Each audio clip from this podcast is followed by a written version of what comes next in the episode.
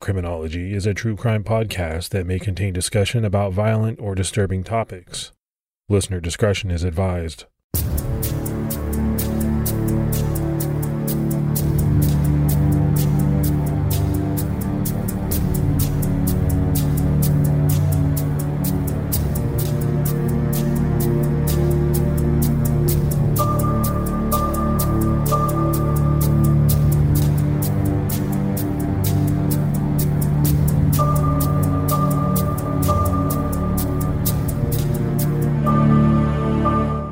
Like to welcome everyone to episode 46 of Criminology.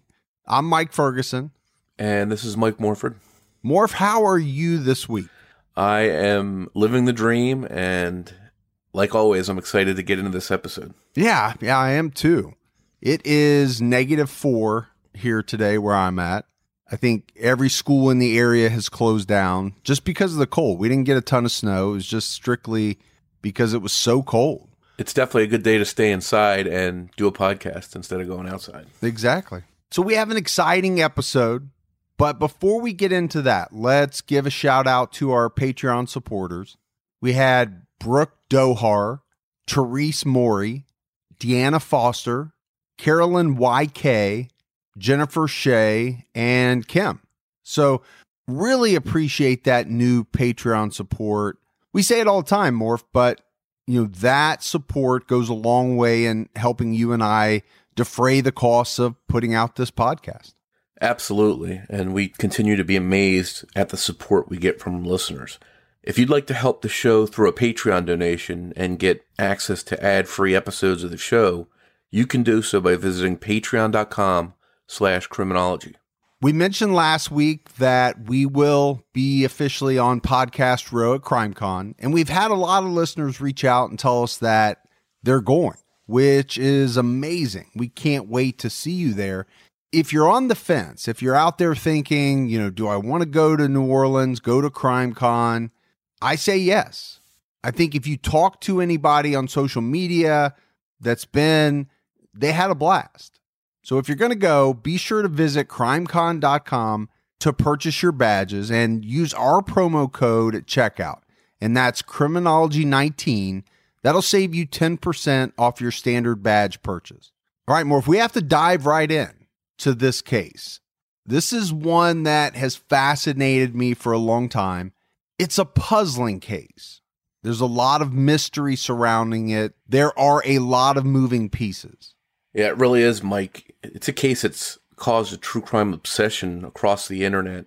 It's easily considered one of the most well known missing persons cases in the U.S. It's been covered on TV, on blogs, podcasts, and documentaries. With so much media coverage and multiple theories and the rumor mill generating both accurate and inaccurate information about this case since 2004, it can be hard to separate fact from fiction. We're still asking the question what happened to Maura Murray on that February night 15 years ago this month when she slid off the roadway and into the unknown. And this is the first part of a two parter on Maura Murray. Next week's episode, which comes out February 9th, marks the 15 year anniversary of her disappearance. Maura Murray was born on May 4th, 1982, in Hanson, Massachusetts, to Fred and Lori Murray.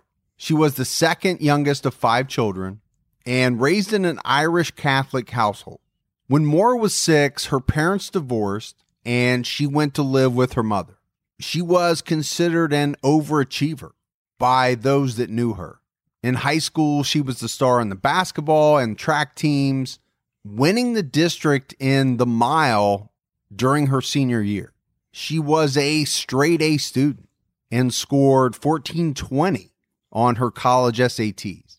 Maura could have gone to any college she wanted, and she chose to attend the U.S. Military Academy, commonly known as West Point, in West Point, New York. During her sophomore year, or third class as it is called at West Point, she met fellow cadet Bill Rausch, who was two years older than Maura, and a first class cadet at West Point. The two began a serious relationship, but not long after they started dating, Maura shoplifted some makeup from a gift shop at Fort Knox while on a school field trip. West Point officials forced her to resign and she transferred to the University of Massachusetts in Amherst to study nursing. While at UMass, Bill and Maura continued a long distance relationship. By this time, he had graduated West Point and moved to Oklahoma. Soon after, Maura started classes at UMass. Amherst, Massachusetts lies about 93 miles west of Boston. There are roughly 35,000 residents who live there, and it's home to three colleges Amherst College, Hampshire College, and UMass. About 30,000 students flock there each year, with the majority of them attending UMass where Maura went. In the UMass nursing program that Maura Murray was enrolled in was one of the top nursing programs in the country. And it still is. In 2018, it ranked 46 out of 513 programs nationwide. Maura's life at UMass was pretty normal for the most part, pretty much exactly what you would see from any other college student but then things began to unravel for her in November 2003. She was arrested for credit card fraud after stealing credit card numbers in order to purchase food. But because she had no prior convictions, Maura was let go under the condition that she maintained good behavior, which she did for the next few months. On Thursday, February 5th, 2004, Maura was working her security job at Melville Dormitory. Around 10:20 p.m., she had a phone conversation with her oldest sister, Kathleen. During the call, the two talked about the men in their lives. Kathleen had just gotten out of alcohol rehab and was upset because her boyfriend at the time, Tim Carpenter, had purchased liquor right after she got out. Kathleen couldn't resist drinking again. She later said that Maura was very upset with her over it. Around 1 a.m. on February 6th, Maura's supervisor, Karen Moyet, saw Maura in tears. She said Maura was so upset she was nearly catatonic. When Karen asked her why she was so upset, Maura just said, My sister. Karen comforted Maura and then walked her back to Maura's dorm room. The phone call with Kathleen started a chain of events that would change the lives of Maura and her family indefinitely. The next day, February 7th, Maura's father, Fred Murray, arrived in Amherst to visit Maura. The two went car shopping because Maura's car was becoming unreliable. A cylinder had blown in her 1996 Saturn sedan, and the car started smoking. Fred brought $4,000 in cash with him, but he quickly realized that would not be enough to buy a car. So that was pretty much the end of their car shopping experience once Fred realized, hey, I don't have enough money on me right now to get a decent car. Later that evening, the two went out for dinner, and Maura asked her father if she could drive his Toyota Corolla to a dorm party being held by her friend Sarah Alfieri, and her dad said yes. So Maura dropped her dad off at his motel returned to campus in his car and attended the party with her good friend Kate Markopoulos. Maura and Kate arrived at the dorm party around 10:30 p.m.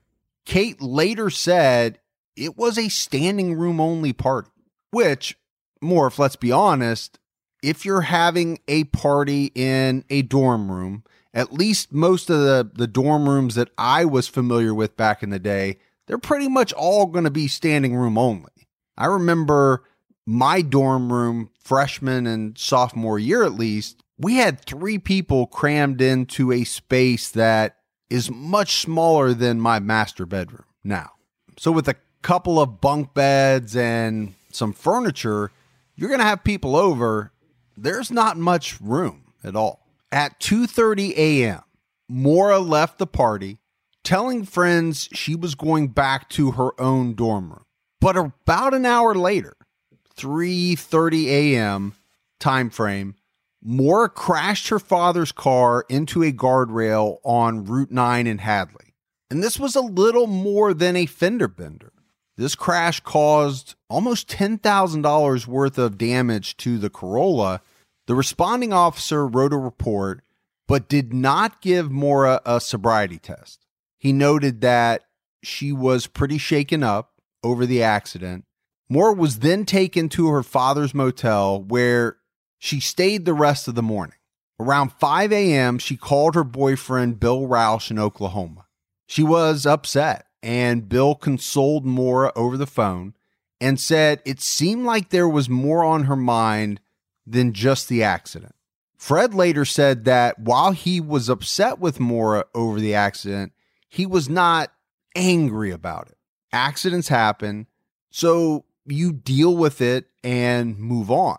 And I definitely get that, Morph, as a father of a 17 year old daughter who, not that long ago, backing out of our driveway, smacked into a car that was parked across the street. Obviously, I was upset. I was upset because my daughter, you know, hadn't really paid attention. She wasn't looking over her shoulder, but I wasn't angry about it.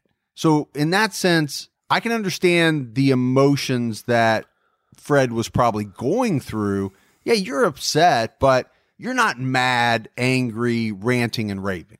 I think at the end of the day, you're just happy that your child is not hurt. And then you can worry about the frustration of getting the car fixed after that. That is the main thing, no doubt. Later that Sunday morning, Fred Murray learned that the accident would be covered under his auto insurance. He rented a car and drove Maura back to UMass before heading back to his home in Hanson, Massachusetts. At around 11:30 p.m., Fred called Maura and reminded her to pick up accident forms from the Registry of Motor Vehicles. The two agreed to talk again the next day about those forms and to fill out an insurance claim over the phone. At around midnight on Monday, February 9, 2004, Maura logged onto her computer and searched MapQuest for directions to Burlington and the Berkshires in Vermont. At around 1 p.m. that afternoon, she emailed Billy saying, I got your messages, but honestly, I didn't feel like talking to much of anyone. I promised to call today, though. Maura then made a phone call about renting a condo in Bartlett, New Hampshire, that her family had previously stayed in. However, she never did rent that condo. Later that afternoon, Maura called Bill like she promised, and she left a voicemail message saying she needed to talk to him. A while later, she emailed a professor saying she was going to be out of town for a few days due to a death in the family. But that turned out to be a lie. There was no death in Maura's family. She packed up all her belongings into boxes and then she left school. Maura even removed the art from her dorm room walls. She packed up her room as if she had no plans to return. She also packed a bag of personal belongings that she would take with her some clothes, toiletries, her birth control, college textbooks, a cell phone charger, her favorite stuffed animal that she received from her father, and a diamond necklace from Bill Rausch. One of Maura's friends, Erin O'Neill, had been watching TV in her dorm room and fell asleep. Around 3 p.m., she heard a knock at the door. Thinking nothing of it, because she wasn't expecting company, Erin didn't answer the door. When she later opened the door, a bag of her clothes were in a baggie outside of her dorm room. Maura had previously borrowed the clothes and returned them that day. Maura left campus and stopped at a Bank of America ATM on University Drive at 3:40 p.m. and withdrew $280. Then she went to a local liquor store and purchased almost $40 worth of alcohol. Surveillance videos at both places show that Maura was alone. After Maura stopped at the liquor store, she drove north out of Amherst. At 4:37 p.m., she called to check her voicemail. This was the last time she used her cell phone. Maura drove through Vermont and into New Hampshire, exiting Highway 91 at exit 17 towards Woodsville, New Hampshire. She then traveled east on US Highway 302 before turning east onto County Highway 112. And County Highway 112 is a long, curvy, secluded road. Maura drove for several miles until she reached a sharp curve in the road. At the curve, she lost control of her car and crashed into a snowbank. Her car ended up facing west on the east side of 112. Not long after the crash happened, a school bus driver named Butch Atwood pulled up and asked Maura if she wanted him to call police.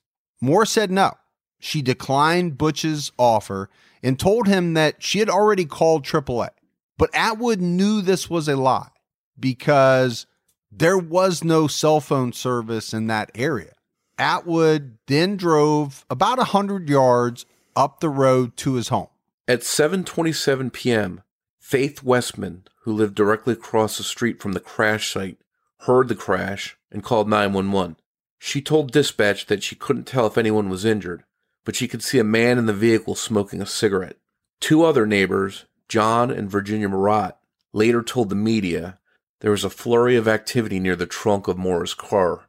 Butch called 911 from his home at 7:40 p.m., but the call didn't go through. Instead, he received a message that all circuits were busy. A police dispatcher called Butch back at 7:43 p.m., and he told the dispatcher that Maura wasn't bleeding and she was just shook up. The first responding officer, Sergeant Cecil Smith, arrived on scene at 7:46 p.m., but when he got there, Maura had vanished. Sergeant Smith inspected the car. The impact of the crash pushed the car's radiator into the fan, making it undrivable. The windshield had a spider web like crack on the driver's side, and both airbags had deployed. Sergeant Smith tried the car, but it was locked. He could see several items inside, most of which were the items Maura had taken with her, as we previously talked about. Other items in the car were a AAA card in the front seat, blank accident report forms, gloves, there were some CDs, makeup, jewelry, but there were also two sets of MapQuest driving directions one to Burlington, Vermont, and the other to Stowe, Vermont. And this takes me back a little bit more. If you know, today with smartphones, we're pretty much used to navigating by our phone. A lot of us are. But back in the day, I remember going on my computer, figuring out where I wanted to go. I would go on MapQuest and print out directions. And I think if you were really old school, you carried around one of those giant atlases that was a big book with maps inside of it and, and did things the really old school way. Yeah, so this was kind of in between, right? The the printing out of the MapQuest was in between the kind of old school unfold the map and the newer way of I'm just going to turn on my cell phone.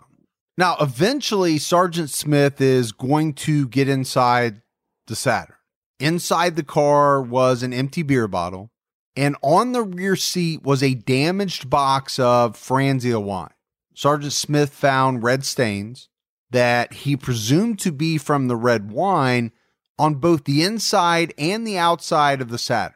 A Diet Coke bottle found inside the car had traces of alcohol in it, but what he didn't find was Maura's cell phone or her credit cards. They were both gone. Police later said some of the bottles of alcohol Maura purchased were missing as well. Authorities believe that Maura may have been drinking when she lost control of her car.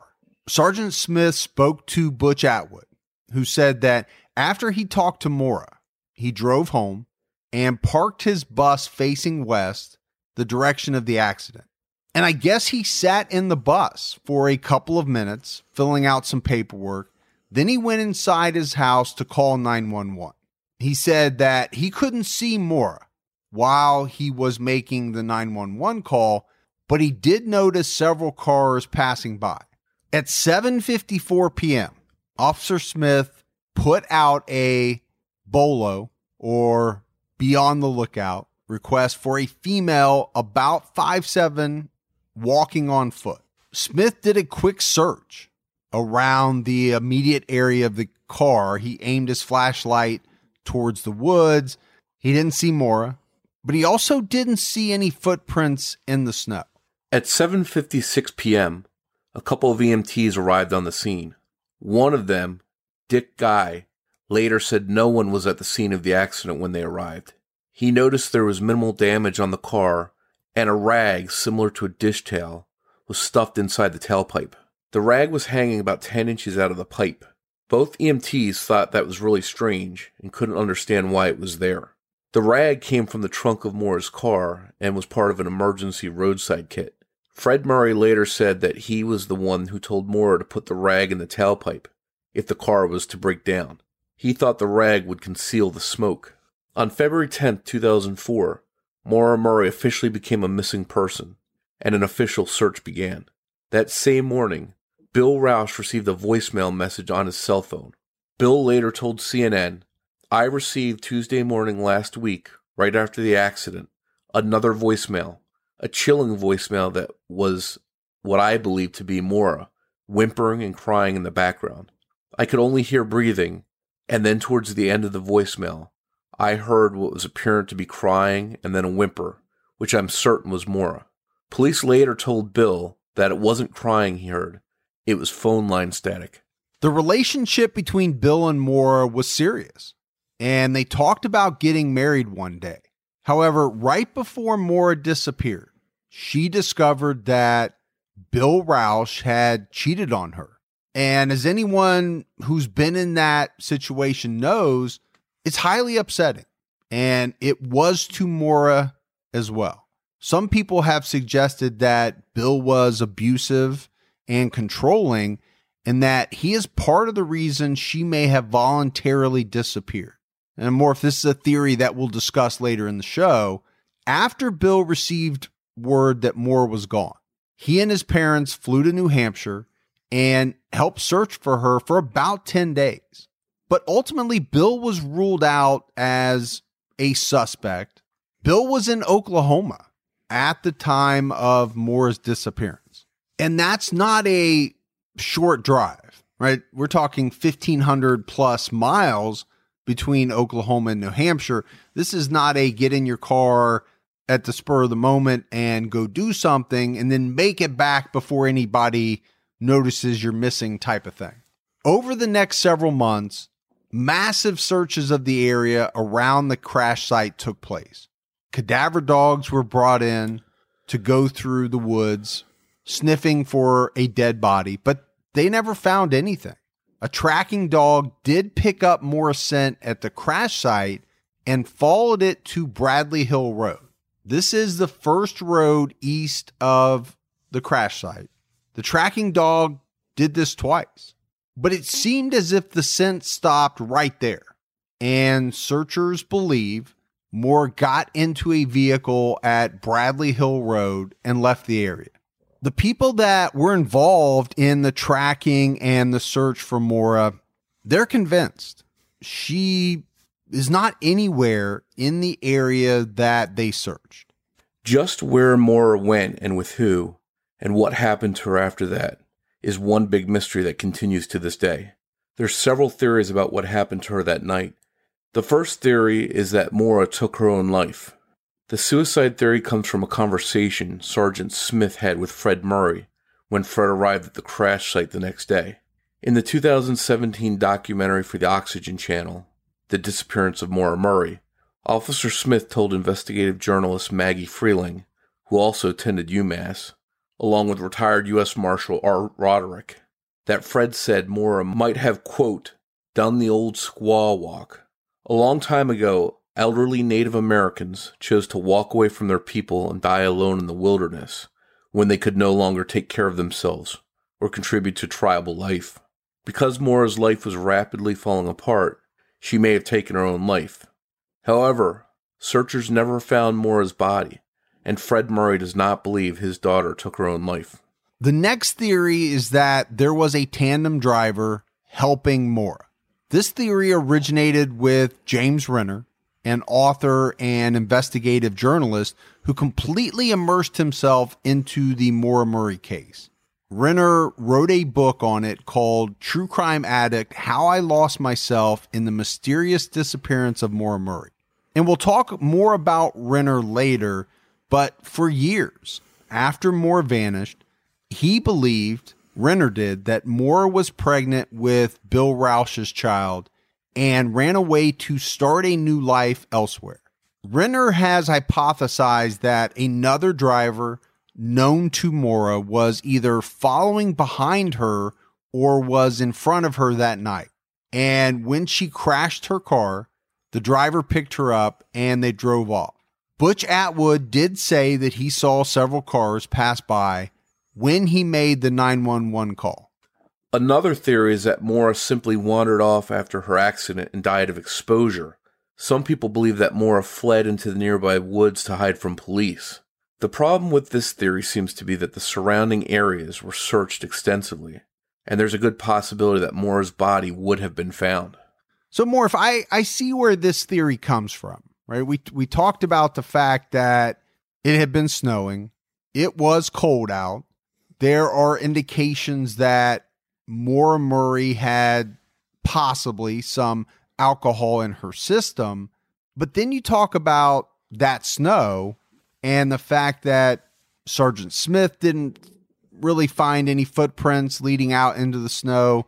The searchers didn't find any, and they never found her body. And, and it was a pretty extensive search.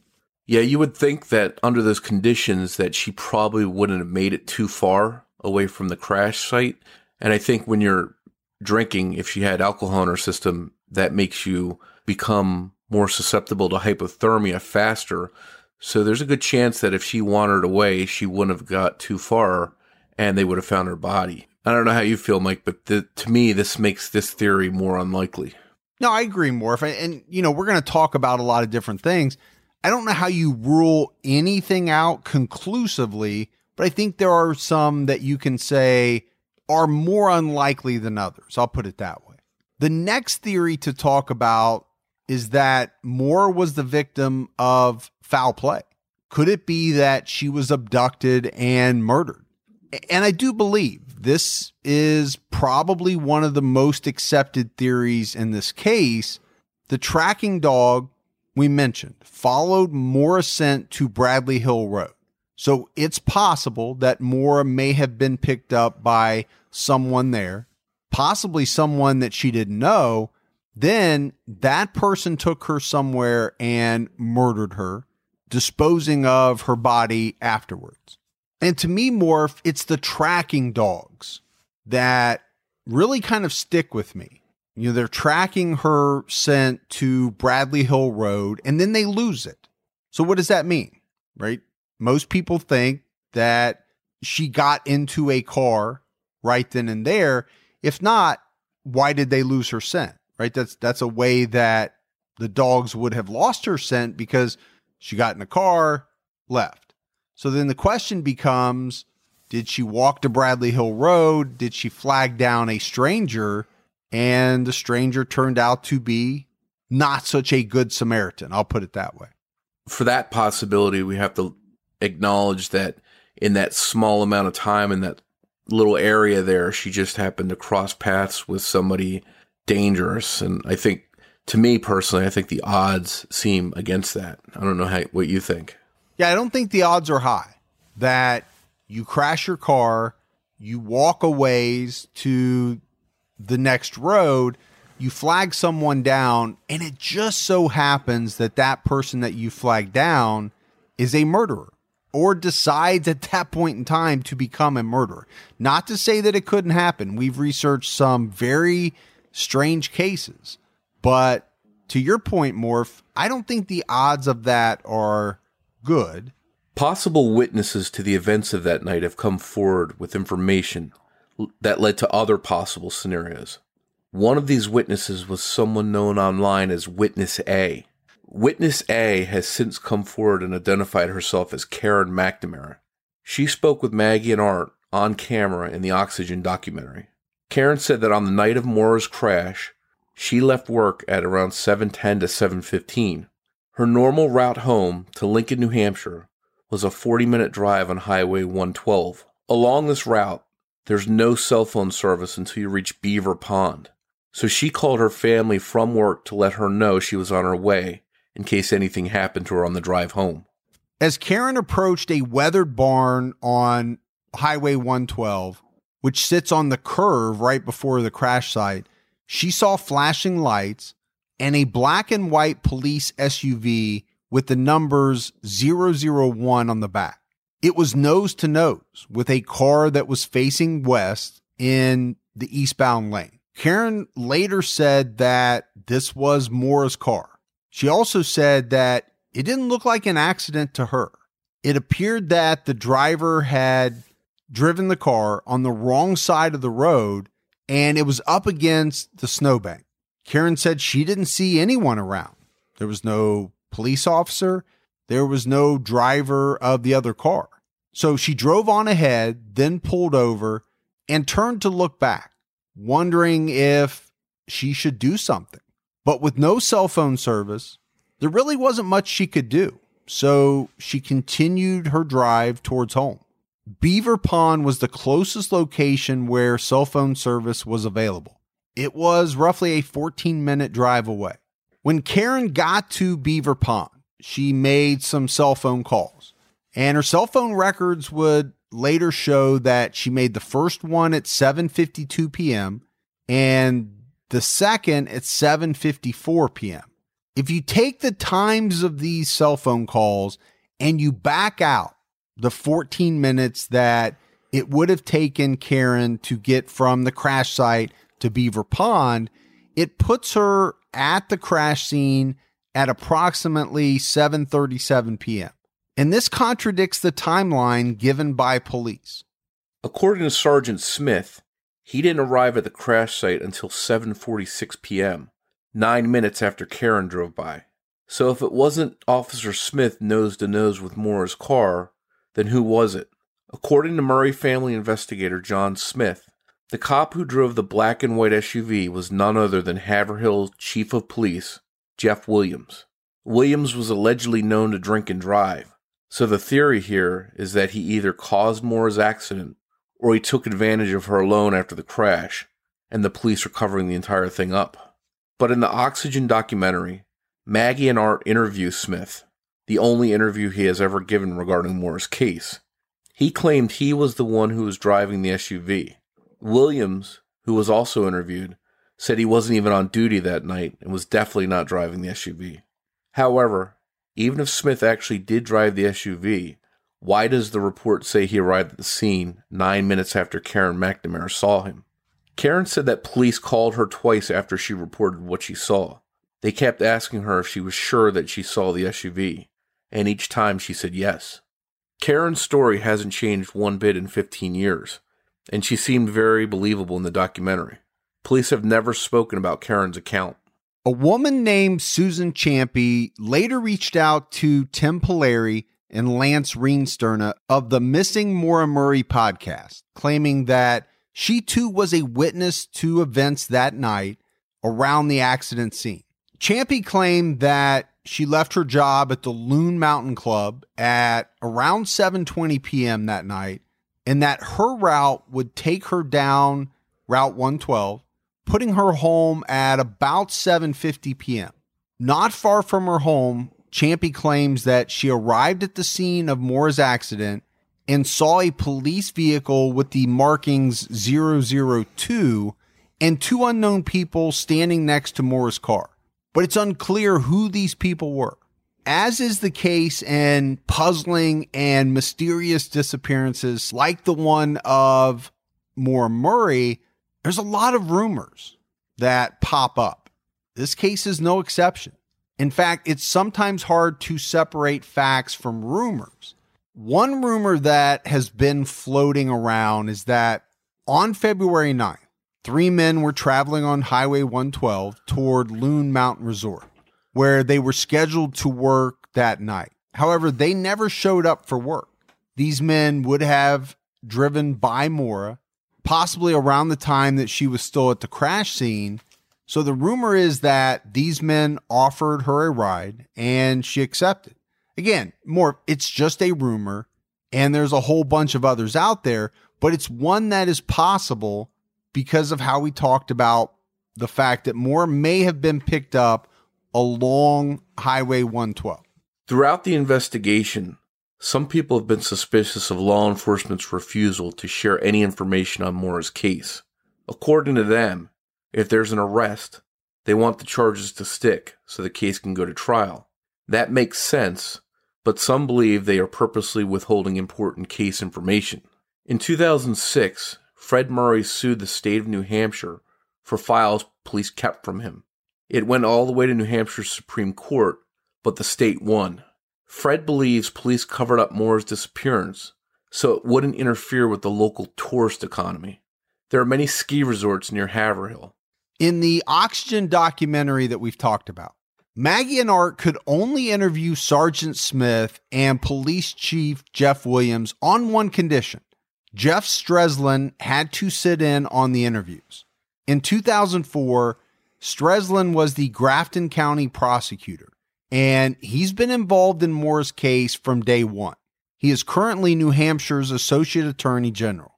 To some people, the fact that Strelzin insisted on being in the same room during the interviews didn't make Smith and Williams or the police as a whole look good. A lot of people have questioned what are they hiding? Why won't they release information regarding the disappearance of Maura Murray? Because, Moore, if you and I have seen in the massive amount of research that we've done, it's not unusual for police to release more information as time passes in a case like this in the hopes that the public might know something or that they can help in some way. Authorities in this case have never done that. And that's made them look suspicious to some people, including, I think, most importantly, Maura's family. But I think the flip side argument of this, and it's important, I think, to point it out, is that the police often like to hold certain pieces of information back, right? Morphin cases, so that when a suspect finally does come forward, they have some information that only the person that was involved would know. But in the case of a missing person, in a disappearance, I believe more often than not, additional information is released over time because what's the main goal here? The main goal is to figure out what happened to Maura Murray. And to your point, I agree that holding something back so that they can use it to rule people in or out later on is important. But I think it's been sort of unclear just what it is the police think happened to Maura. Do they think there was foul play? Do they think she left on her own? I think that's part of the confusion in the whole case. When it comes to this case, there's one person who stands out the most. That's James Renner. He's considered one of the most controversial people in this case. As mentioned earlier, Renner immersed himself into finding out what happened to Maura. He became obsessed with the case, and while his intentions seem to have always been good, members of Maura's family, especially Fred Murray, do not trust him, and they refused to speak to him about Maura's case. They wanted absolutely nothing to do with his book, and in Renner's eyes, that made them look a little suspicious. Regardless, Renner is very knowledgeable about this case, and many people do trust and believe him. Years ago, Renner started a blog devoted to documenting and sharing information about Maura's case. It became very popular among true crime fans. It also gave them an outlet to offer their own theories and opinions based on Renner's research. Renner himself was never shy about his opinion on certain matters, such as the relationship between Maura and her father even going as far as to say that it was possible Fred may have sexually abused his own daughter. Now, Fred has vehemently denied this accusation, but with his growing blog following, people started contacting Renner with information. In 2014, he posted on his blog that a woman had contacted and told him that she waited on three women on February 9th, 2004, at Butson Supermarket in Woodsville, New Hampshire. The woman wrote, I was a cashier. That day I was running late on getting out on time. It was probably 5:45 to 6 p.m. when I was supposed to have gone off register. My last customers were three attractive ladies. They had picked up some alcoholic drinks. As I recall, the blue wine coolers, cuz that's what I drank. They also picked up smokes. I ID'd all three of them, and they were all 21 to 23 years old. My supervisor was helping me to bag up their order. Nothing stands out now about the actions of the three except for one that I say was Maura. She kept nervously looking behind her. The other two just seemed like normal shoppers that weren't upset I ID'd them. At the time, I wasn't much older than them. So this witness told Renner that she reported the sighting immediately to her supervisor, who then notified police. This woman also told the Murray family about the sighting and told Fred Murray specifically that he should get police to check the cameras. But when Fred went to the supermarket to get the footage, he was told there were no cameras. This woman later said she was talking about the cameras in the small bank branch that was inside the store. But authorities have said they checked the cameras and the three women that were described by this woman, they weren't on it. However, it's unclear if they checked the bank cameras as suggested by the witness. But we mentioned it before, Morph, right? This is a story that has spawned a lot of rumors, a lot of people coming forward and saying that they saw something. And this is another one of those things. Right? We don't know whether or not this witness is telling the truth, and we don't even know if one of these three women that she saw was even Maura Murray.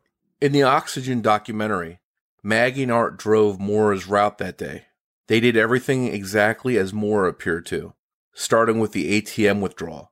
Maggie withdrew money just like Maura did. Then they went to the liquor store and purchased alcohol as she did.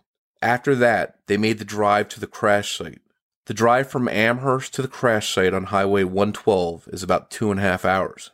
When Maggie and Art arrived at the crash site, it was around 6:30 p.m., one hour faster than Maura, So there was one hour of time unaccounted for. If Maura stopped at Butson's at 6 or 6:30 and then went to grab something to eat with the two unknown women that she was supposedly seen with, that could account for the time. The witness statement fits the timeline in this scenario. However, police do not believe this is a credible sighting of Maura Murray. In 2017, James Renner claimed that after the Oxygen documentary aired, he received numerous calls from women who knew Bill Rausch and wanted to discuss this with him. So Renner flew out to Washington, D.C., and interviewed each one of these women on tape. He discussed the interviews on his blog, but they are no longer available to read. Here's what Renner posted on his Facebook page about it a personal note on the Maura Murray mystery. I made a decision about a year ago to step away from this case and spend time doing things that I find more rewarding writing fiction, being with my family, etc. But after the Oxygen documentary aired, I was contacted by a number of women who had run ins with Maura's former boyfriend, Bill Rausch, and they wanted someone to tell their story. So, two weeks ago, I flew out to DC and got their interviews on tape so there would be no debate over their intentions or words. Their stories have affected me and caused me to take another look at this case. We always assumed Bill Rausch had an airtight alibi, and he does for the disappearance. But I have always believed that Maura was traveling with a tandem driver the night she vanished. It is the only explanation that makes sense to me. And if she did just that, perhaps she made it to her cabin in the woods after all. If she did, nobody's alibis matter anymore.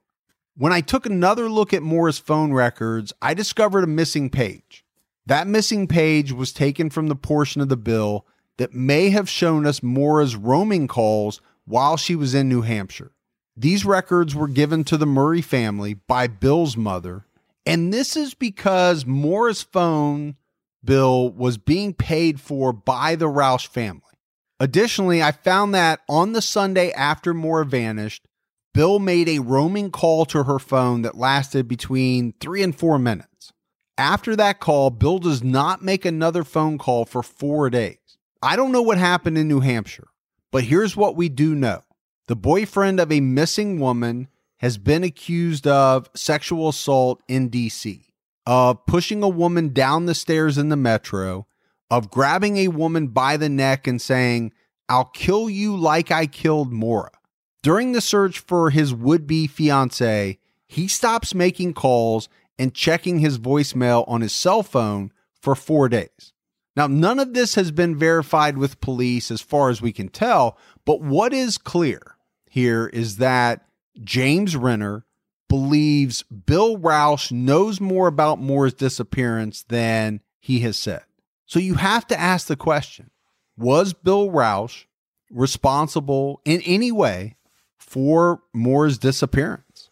In December 2018, Renner said goodbye to his Maura Murray blog, leaving only the homepage up with a farewell post. He took down all the posts he had written on Maura and refers people to his book because all of his blog information is contained in the book. Renner now believes it's more likely that Maura was murdered by someone she knew and she's not alive. As John Smith, the Murray family investigator, began diving into Maura's case, he started looking into the possibility that there could be other women who vanished around the time Maura did. And sure enough, there was one female. Five weeks after Maura vanished, 17 year old Brianna Maitland also disappeared under similar circumstances as Maura. She was last seen on March 19th, 2004, at her dishwashing job at the Black Lantern Inn in Montgomery, Vermont, around midnight. After she left work, she was headed home to bed because she had to get up early the next day to go to her second job as a waitress in St. Albans, Vermont. Brianna was never seen again. The next day, her light green four door Oldsmobile was found abandoned off East Berkshire Road and Route 118. The car was partially parked inside an abandoned barn. It looked like someone had driven the car into the side of the barn in reverse. Montgomery, Vermont is only a little bit over 90 miles northwest of Maura's crash site, but authorities do not believe the two cases are related. In July of 2018, a crew from GB Geotechnics of New York scanned a property on the Bath Woodsville line where a trailer once stood. They were looking for disturbances in soil where human remains might be buried. It's unclear what, if anything, of value was found during the search. Maura's family doesn't believe she ran away or started a new life. In 2009, her mother died from cancer without ever knowing what happened to her daughter.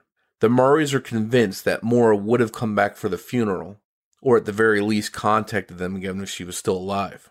In 2009, Butch Atwood passed away. There are some people that believe he had something to do with Maura's disappearance, but if he did, he took the secret with him to his grave. Bill Rausch is now married and has two children, and we're coming up on the 15 year anniversary and Maura Murray is still missing. Every year on the anniversary of her disappearance, John Smith organizes a gathering to discuss the case with the community. The Murray family attends each year. Then they go to the crash site and they wrap a big blue bow around a tree in her memory. Despite the unprecedented deep dive into Murray's case by so many people, it doesn't appear as if it's any closer to being solved.